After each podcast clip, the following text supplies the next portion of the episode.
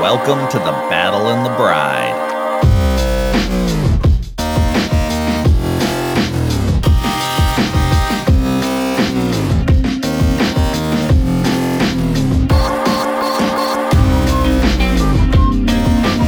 Philippians chapter 2, verses 25 through 30. Yet I considered it necessary to send to you Epaphroditus, my brother, fellow worker, and fellow soldier, but your messenger, and the one who ministered to my need. Since he was longing for you all and was distressed because you had heard that he was sick. For indeed he was sick, almost unto death, but God had mercy on him and not only on him, but on me also, lest I should have sorrow upon sorrow. Therefore I sent him the more eagerly, that when you see him again, you may rejoice, and I may be less sorrowful. Receive him, therefore, in the Lord with all gladness, and hold such men in esteem, because for the work of Christ he came close to death, not regarding his life, to supply what was lacking in your service toward me. Let us pray. Father God, we come before you and we praise you for your word. We praise you, Lord, for the workers that you have put in the field, men who have labored throughout the ages, from the Old Testament to the New, who have given us examples of godly men who seek to do righteousness, to seek to do your righteousness, and to do your will, and to minister to those who are yours and to bring your message of hope and of good news and of Jesus Christ to a lost and dying world. Father God, I pray that you would fill us all with your Holy Spirit and give us understanding as we examine this passage. Lord, so that we could know more about you and that that knowledge, that insight, that wisdom would transform our lives. We pray this all in Jesus' holy name. Amen. Amen. You may be seated. All right, children, it was brought to my attention that for too long I did not address you during the service. So I'm going to give you one right off the bat, but don't rest on your laurels. There will be more to come later. So, the big question over the last month or so has been from your catechism what is sanctification?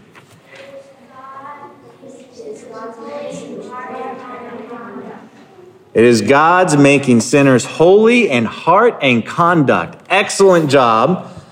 Very good. Who here has heard of Audie Murphy? Audie Murphy, he was one of the most decorated American war heroes from World War II. So, after the bombing of Pearl Harbor at the age of 16, he forged documentation so that he could get into the military uh, since he wasn't 18. He was rejected by every single branch of the service because of his size, except for the Army. And when he got into the Army, he quickly excelled in acts of valor in the battlefield. And during the time of his service, he received every single military combat award for valor available from the United States Army at that time. And at the age of 19, he received the Medal of Honor for his valor demonstrated at the Colmar Pocket in France in January of 1945. There, he single handedly fought off a company of Germans for an hour. The Germans had destroyed an M10 tank. It was engulfed in flames. The crew abandoned it. He was the commander of this company and ordered them back to the safe position in the forest while he remained in his position in the field. And using his field radio, he directed the artillery for its bombardment of the Germans and fired with his, his M1 carbine until he rushed to the tank, still flaming, climbed aboard, grabbed the 50 caliber, and for an hour, he shot at these Germans and he decimated a, a, a, squad that was crawling towards a ditch. He held them off. And he did this until he ran out of ammunition.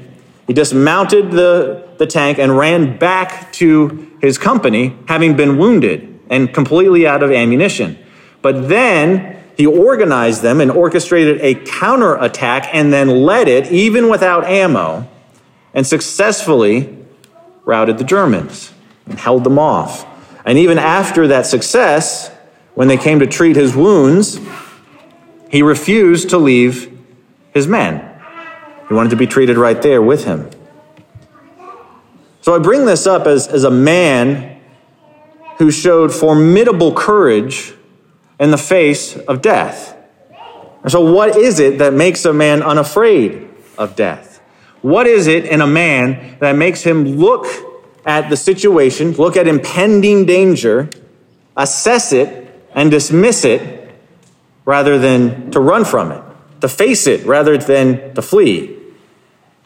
It can't be stupidity, it can't be ignorance.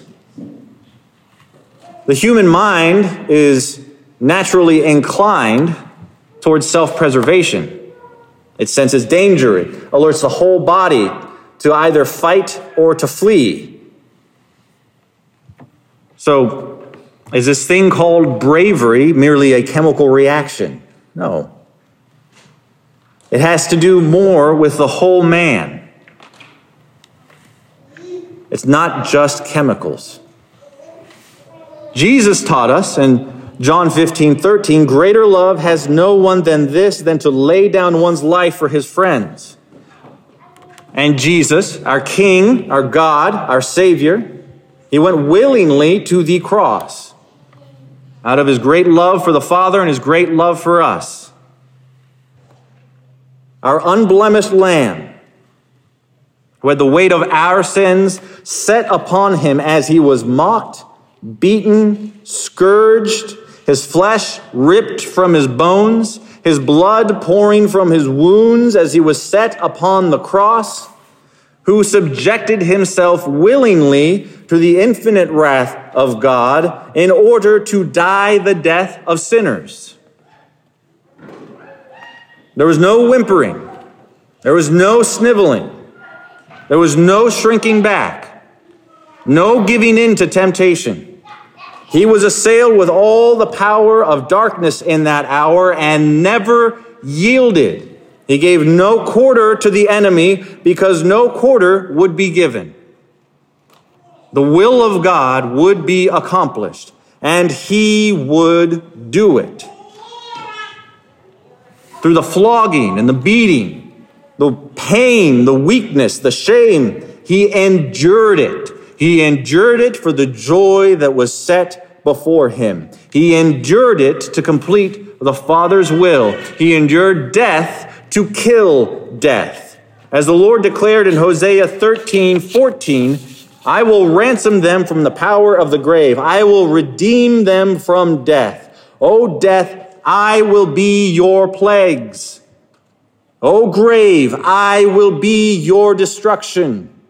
Pity is hidden from my eyes.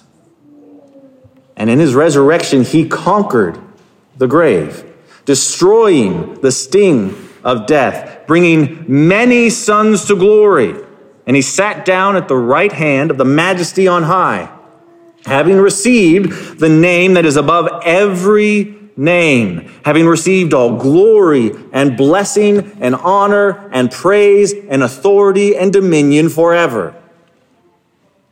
And as he sits enthroned, his command still stands if anyone desires to come after me, let him deny himself and take up his cross and follow me. For whoever desires to save his life will lose it, but whoever loses his life for my sake will find it. So while for some men, their honor and their duty to their country or their king or the responsibility to their family or just the mere weight of the cause that they're fighting for, it may outweigh the fear of death, and it has throughout the ages. In such a way so that they do not hesitate when the king cries for them to go once more under the breach, to fill up it with the English dead. But the Christian, the Christian, they have a courage that is fueled by the Holy Spirit within us.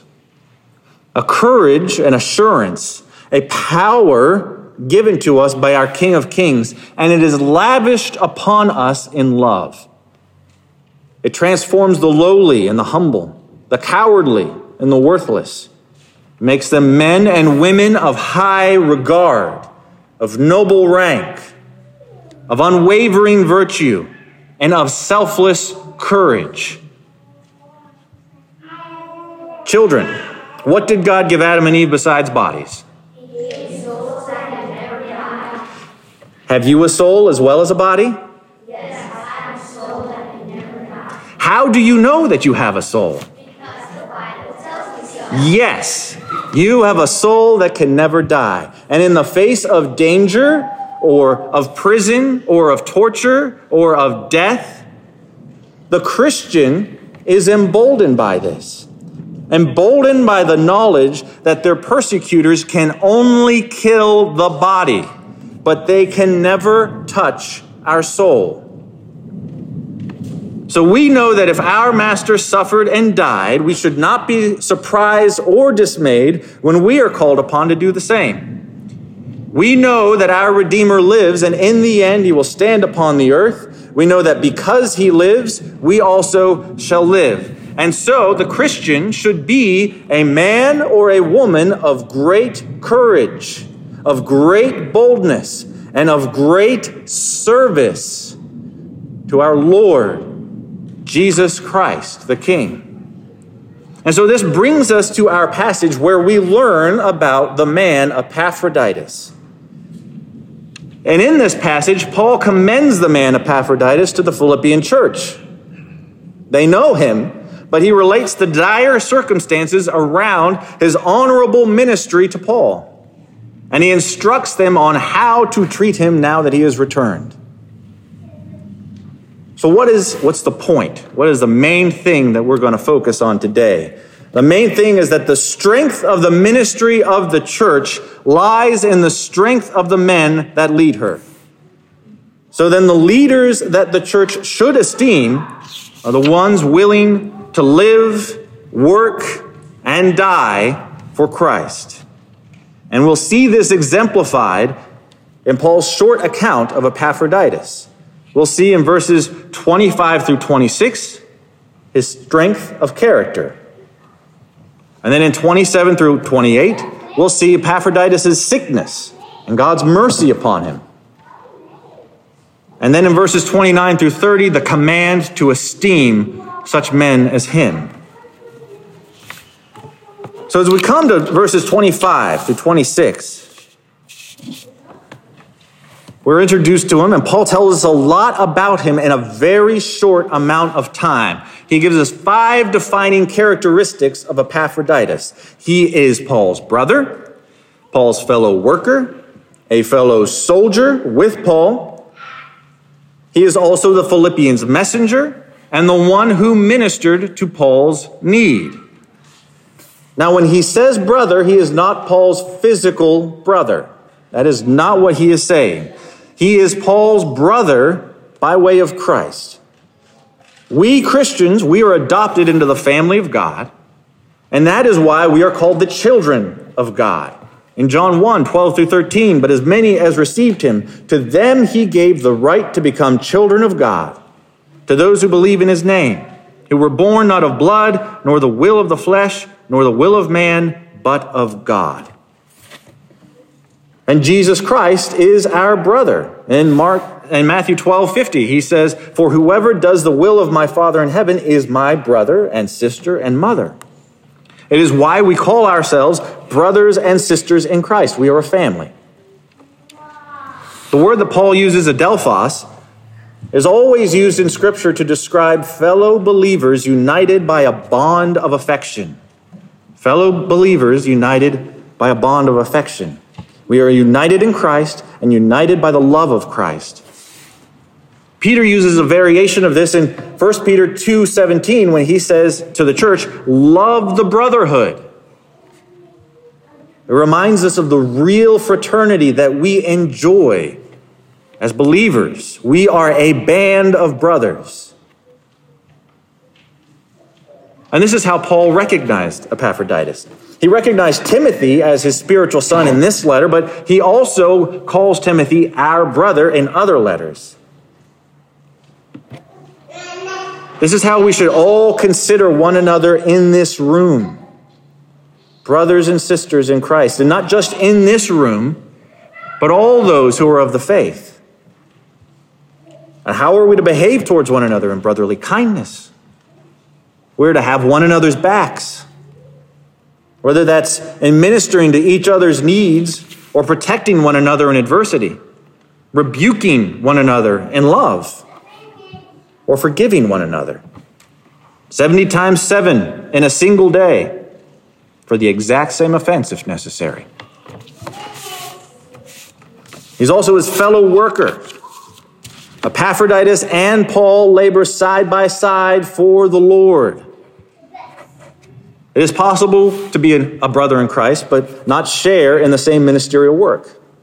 But Paul and Epaphroditus, however, they are companions in this work the work of God, ministering to men's souls, sowing seeds, and reaping a harvest.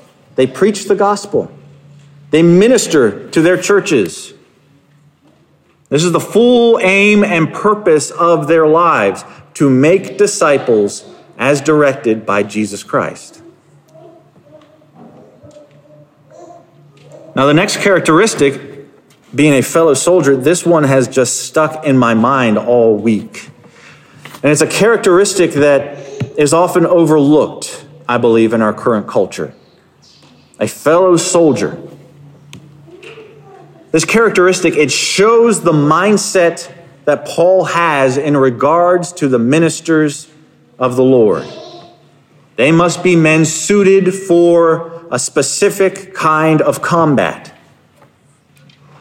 He calls Epaphroditus a soldier. He calls Timothy a soldier and instructs, instructs him in ways to wage the good warfare. He calls Archippus in the book of Philemon a fellow soldier. The Christian is in a war.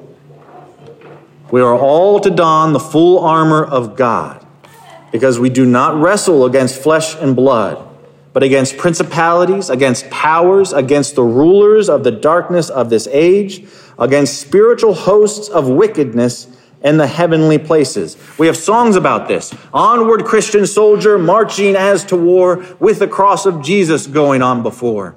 Christ the royal master leads against the foe. Forward into battle, see his banners go. When I was a kid, we would always sing the I may never march in the infantry, ride in the cavalry, shoot the artillery. I may never fly o'er the enemy, but I'm in the Lord's army. Yes, sir. And I loved that because as a, a young boy, I loved the idea of being in the Lord's army, being in service to the king. But men like Paul and Epaphroditus, men like Timothy and Archippus, they were not just soldiers, they were men in leadership positions in the church, commanders of men. Men like them have a special target on their back. Calvin puts it in this way He says of the term fellow soldiers that this is the condition of the ministers of the gospel that they are engaged in an incessant warfare, for Satan will not allow them to promote the gospel without maintaining a conflict. Let those then who prepare themselves for edifying the church know that war is denounced against them and prepared. This indeed is common to all Christians, to be soldiers in the camp of Christ, for Satan is the enemy of all. It is, however, more particularly applicable to the ministers of the word who go before the army and bear the standard. So, this tells us something about Epaphroditus, doesn't it?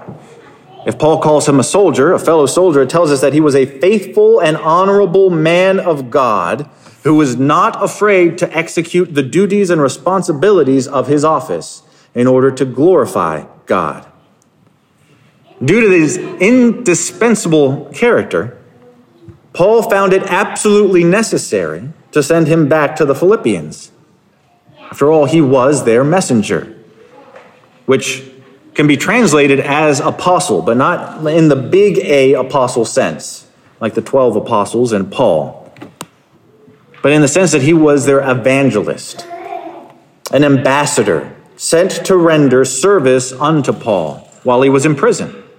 He came to minister to Paul while he was in chains. And it was probably a monetary gift that he brought from the Philippian church. Church. But why was it necessary? Why did he find it absolutely necessary to send him back?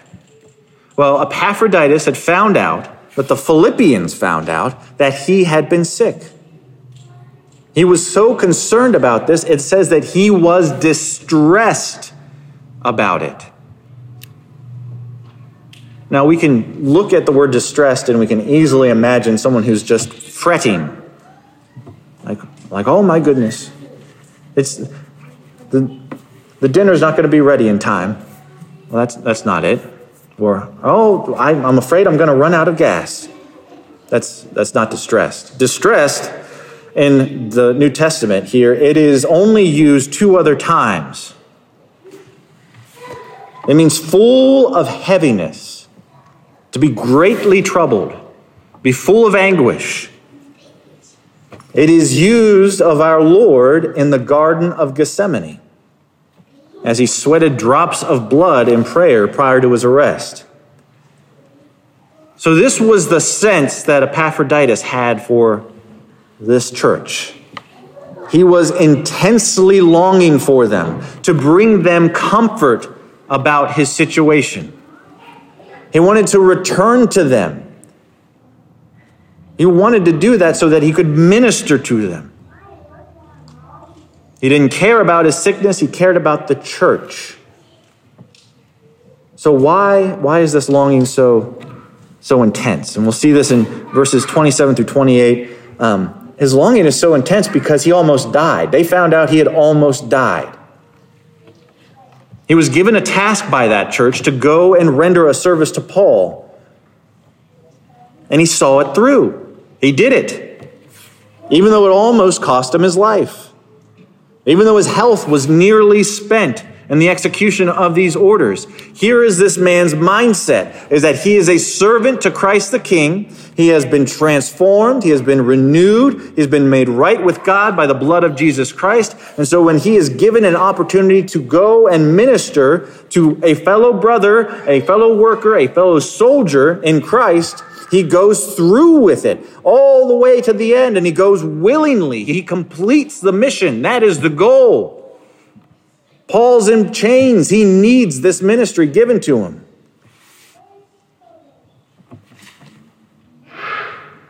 And so I have to stop here and I have to address a glaring issue in our culture, and that is the issue of a culture of comfort and a culture of ease. And so, what's the danger in this? It produces a culture of laziness. As soon as there's any pushback, you sit down or you turn around. In our culture, we esteem those who have certain political leanings. We have uh, people that we esteem who have so many followers on social media or who pioneered some certain innovation and made a lot of money doing it. If you ask kids today what they want to be when they grow up, what do they want to be? Social media influencers, YouTubers. Why? Because those are the people that they're exposed to. And a lot of them make a lot of money by doing very little.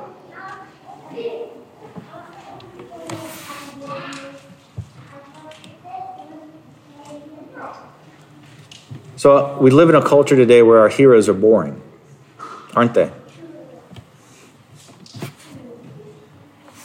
We don't have great role models to look up to in our culture. And this type of thinking, this type of culture, this type of mindset has infected the pulpits around our, our country. Men and women in America, they tend to flock to men and women who stand in a pulpit, who have the right clothes, the right style, the right delivery, they make the right promises, The message from pulpits today, it's a soft message that has nothing to do with sin. And that produces a soft people who think they're Christians. And they esteem soft leaders. And the resolve to persevere in the faith is as hard as pudding.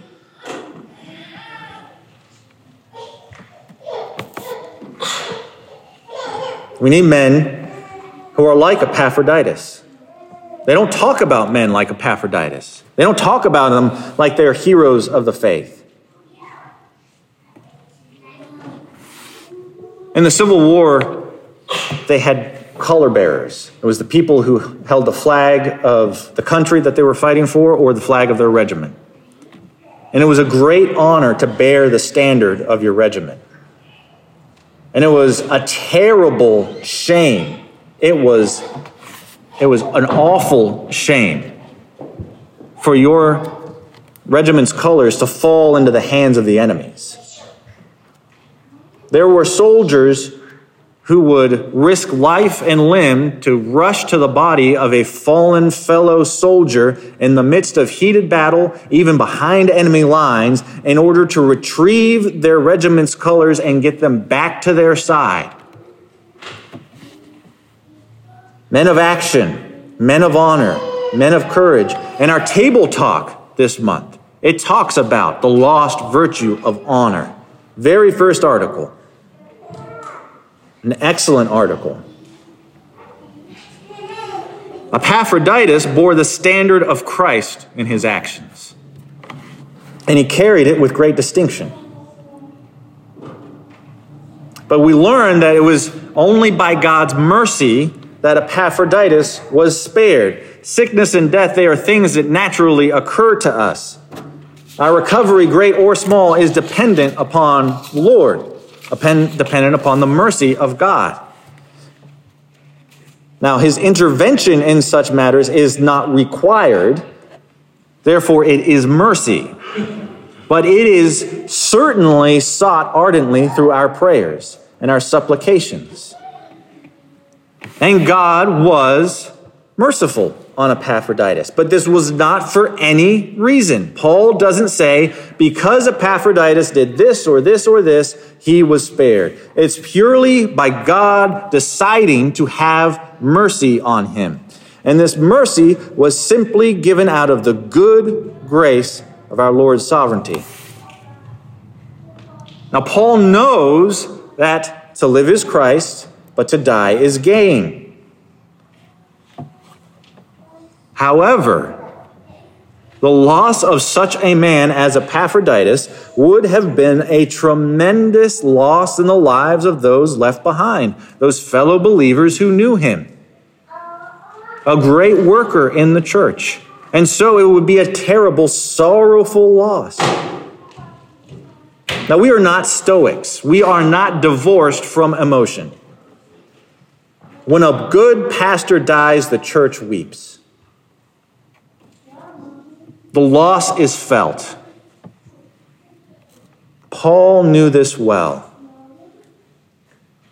In his day, many of the leaders of the church were martyred. You look at Foxe's Book of Martyrs, everybody but the Apostle John. And they tried really hard to mar- martyr Apostle John. They all fell for the name of Christ. Now, if Epaphroditus had died, they would have still been able to rejoice in his service and the man that he was, the life that he led, the faith that he held to. But they, they would have mourned his loss. It would have been terrible. But he did not die. So Paul sent him back to this church, the church that he cared so much for, so deeply for. Why? So that they may rejoice. So that they may rejoice and so that he too would be less sorrowful when he learned of their reuniting. So in verses 29 through 30, he says, Receive him therefore in the Lord with all gladness and hold such men in esteem, because for the work of Christ he came close to death, not regarding his life to supply what was lacking in your service toward me. So the Philippians knew there was something they needed to do for Paul, and he needed to be ministered to in a certain way, and it was their responsibility to do it for them. And if they didn't, that it would it would be a great shame. But they sent Epaphroditus, they entrusted him with this, this task and this care, and he did it, and he saw it through. So, what is the reason for receiving such valiant men as Epaphroditus? What is the reason why they should hold him in such high regard? Because for the work of Christ, he came close to death, not regarding his own life. And this is the characteristic of a man with the mind of Christ. This is the characteristic of a man with the mind of Christ. Just as Paul related earlier in chapter 2 about Jesus Christ, who humbled himself and was exalted. And this is the characteristic of the Old Testament saints, as we see in Hebrews, who endured hardship and trial for the truth of God, for the ministry of his saints. These are the acts of valor that we should expect to see from leaders in the church when the occasion presents itself. These are the acts of valor we should expect to see from the leaders of, in the church. And so the strength of the ministry of the church lies in the strength of the men that lead her. Now take all the pastoral doctors in America, line them up with their robes, their diplomas, their academic accolades, all the books that they've written, the articles that they've put out there line them all up and ask this question For the faith that they claim to represent, could they stand the rack? Or would they much prefer simply writing cushy articles for the Gospel Coalition from the comfort of their couches? Now, in Foxe's Book of Martyrs, he tells in, uh, I believe it was 249, during the persecutions of, of Decius, there was a man named Nicomachus who was brought before the proconsul on charges that he was a Christian. The proconsul ordered him to make a sacrifice before a pagan idol, and he refused. He said, Why would I give to the devils only that which is worthy of the Almighty? And so they, they tortured him. Except after a time of torture, he recanted.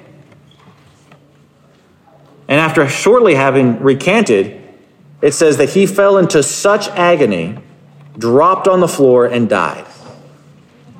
There was a woman named Denisa. She was 16 years old who was watching this happen, and she cried out, Oh, poor wretch, miserable wretch, to trade a moment of ease for an eternity of torment. And they heard her, and they apprehended her and brought her before the proconsul, and she was found to be a Christian, and she was beheaded. So the question must be asked of us for the sake of Christ and our Christian duty, would we endure hardship? Would we endure nakedness or famine or sword? Now, the example of Christ himself, as well as the examples of those who've gone before, such as Paul, Timothy, Peter, Epaphroditus, they should encourage us. God worked within the ministers of the early church to work and to will his good pleasure. And they should certainly encourage us in a time that we've just gone through since 2020 with the whole COVID debacle. You don't have to line up pastors and their doctorates and all that. It's been done for you. Pastors who kept their churches' doors closed for fear who submitted to the will of the government over the will of God, who neglected the meeting of the saints, and who condemned the saints for meeting. Their colors have been shown, and that was a soft opening.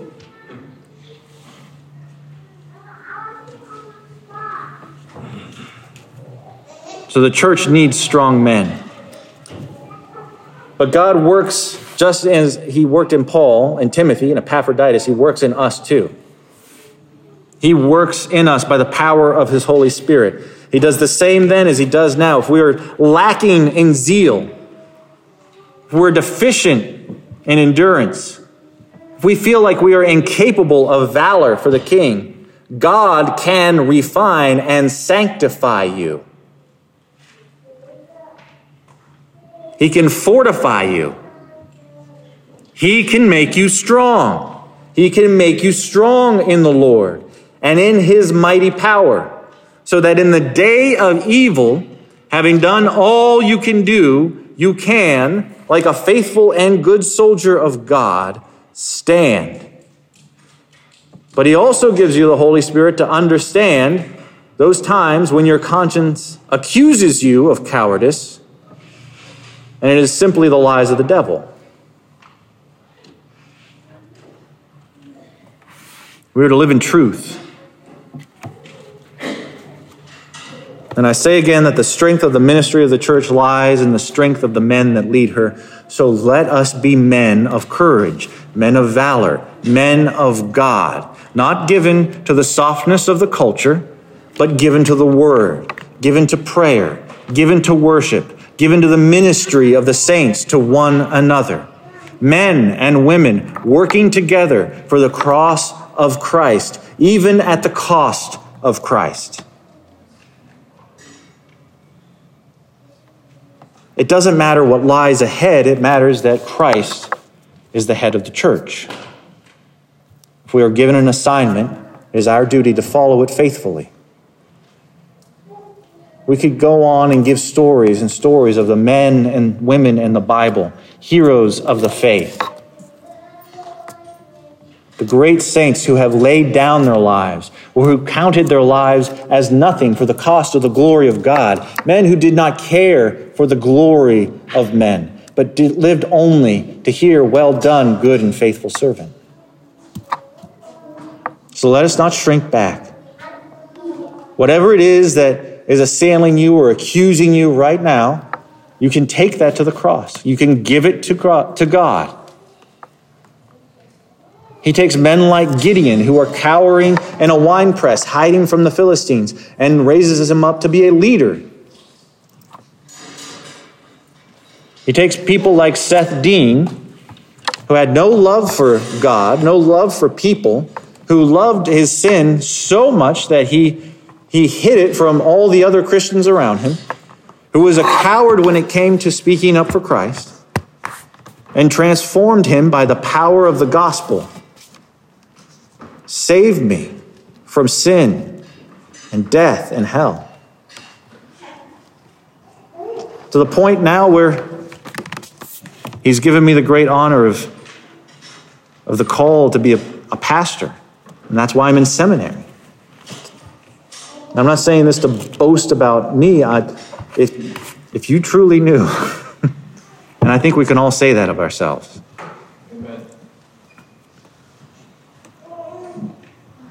just how great and glorious the transforming work of God is in our lives. So we have nothing to be ashamed about, nothing to be afraid about, whether it's sickness, whether it's the sword. Epaphras, Epaphroditus wasn't, wasn't worried about you know, Roman soldiers. I mean, he may have been, but that wasn't the cause of his, his, his illness. It was just something natural. And yet, throughout it, we see God's mercy. We see the valor of these men who are willing to work for God despite all odds. So I will close there and I will pray. I'll pray for us. Lord God, we are your people. You have set us apart and you have called us for the service of Jesus Christ and the ministry to one another and the spreading of the gospel. And Lord, I know that each one of us here senses this deep need for courage and for living godly lives of righteousness in this current day and age. And Lord, we long to do so. And Father, we are constantly confronted by our sins that snare us, by those others who call themselves Christians and who oppose us. But Father God, we ask in Jesus' name for your might and your strength. You are our strong fortress. You are our rock, the God of our salvation. And Father, I pray for each man and woman, for each child here, that you would work in them the power of the Holy Spirit and raise up within them this great desire, this great valor that would neglect our own misery, Lord, so that we could go on and press forward like all the saints of old who pressed forward onto the goal so that they could obtain the prize, the prize of eternal life with Christ, Lord. So that we could do your will, we could minister to those who are lost, so that we could see great victories for the name of Christ in our lives, Lord, and fight great battles, spiritual battles, and see great victories. Lord, that's what we desire to see. And Father, if it is your will that we must see suffering first, then I pray that you would give us all boldness to stand firm in the midst of it, just like Christ facing the cross. Because we know that at the end of that, it is purely your glory. Whether we see victories in our day or we see death. At the end of it, it is only and ever all for your glory because your glory is, is all that is due you. So, Father, I pray you would minister to each one of us the areas that we know we are deficient, and that you would strengthen us in those areas so that we could be men and women of God. And Lord, those lies that the enemy is lobbing at us right now, accusing us of of wrongdoing or of cowardice in areas where it is not so, we pray for the comfort of the Holy Spirit to lead us into all truth and to help us stand firm against those wiles.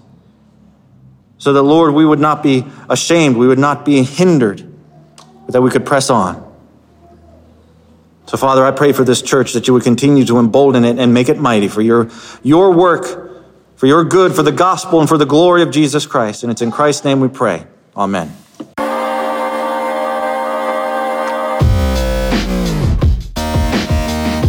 Thank you for listening to this episode of The Battle and the Bride. If you liked this episode, please subscribe, share, and leave a review. For more information, visit thebattleandthebride.com. If you have any questions, you can email us at thebattleinthebride at gmail.com. Thanks for listening, and God bless.